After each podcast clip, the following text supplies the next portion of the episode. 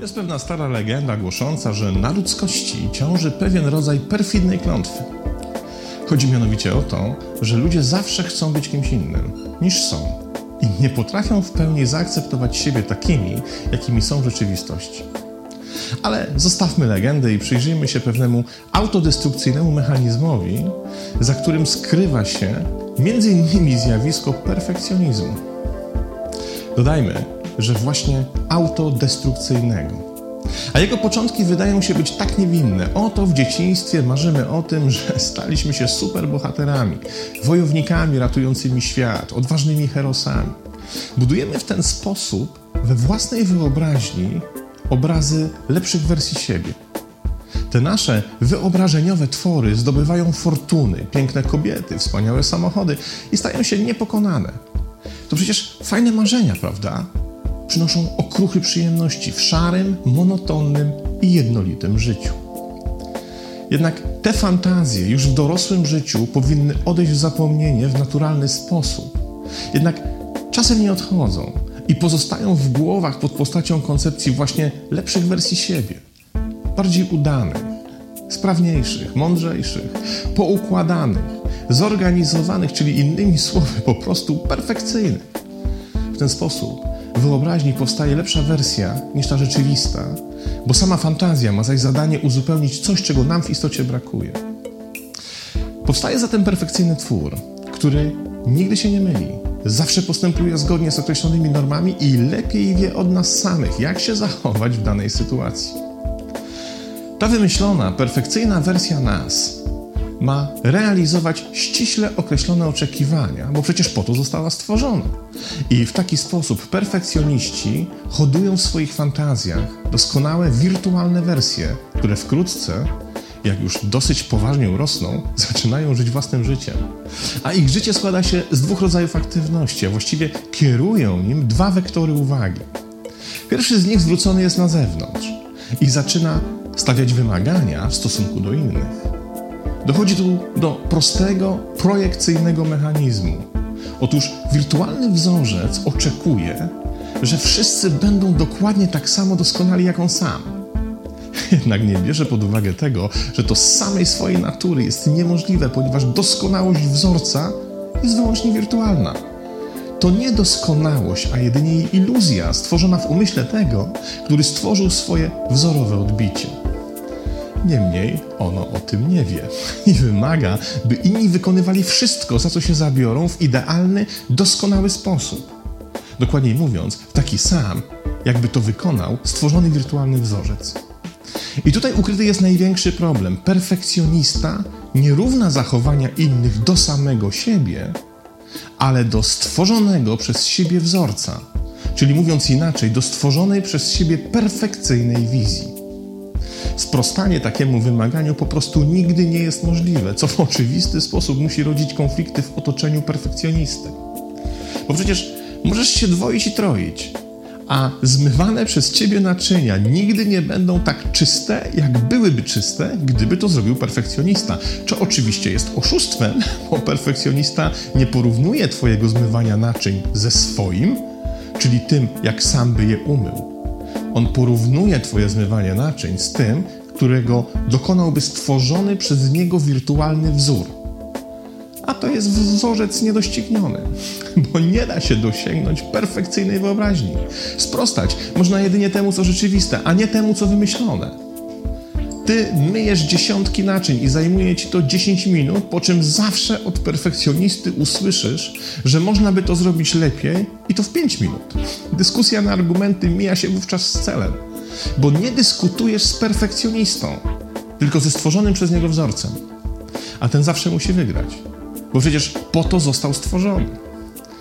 To jest właśnie mechanizm odpowiedzialny za to, że choćbyś dwoił się i troił, to nigdy nie zadowolisz osoby cierpiącej na perfekcjonizm. Więc podejmowanie tak naprawdę jakichkolwiek wysiłków zawsze obróci się przeciwko tobie.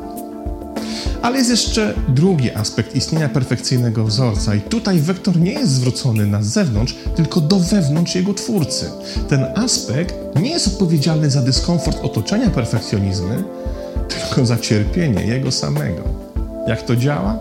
Otóż konsekwencją stworzenia wyobraźni perfekcyjnego wzorca jest to, że prędzej czy później sam wzorzec zacznie żyć własnym życiem i wykaże tendencję do pastwienia się nad swoim twórcą.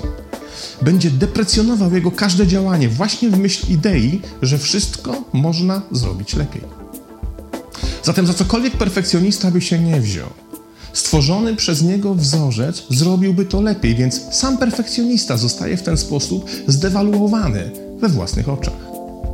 Jego wzorzec jest tak perfekcyjny, że nie tylko nie są w stanie stanąć z nim w szranki otaczający go ludzie, ale też on sam nie jest tego w stanie zrobić. To naprawdę katorżnicze przeczucie.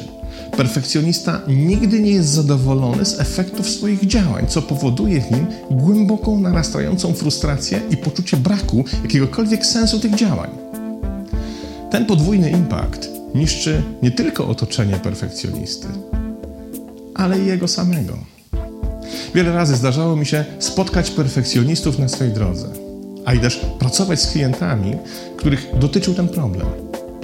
Oczywiście pojawia się on w różnym natężeniu i różnych skalach, ale ma jedną bardzo niebezpieczną tendencję. Otóż w wielu wypadkach jego poziom stale rośnie.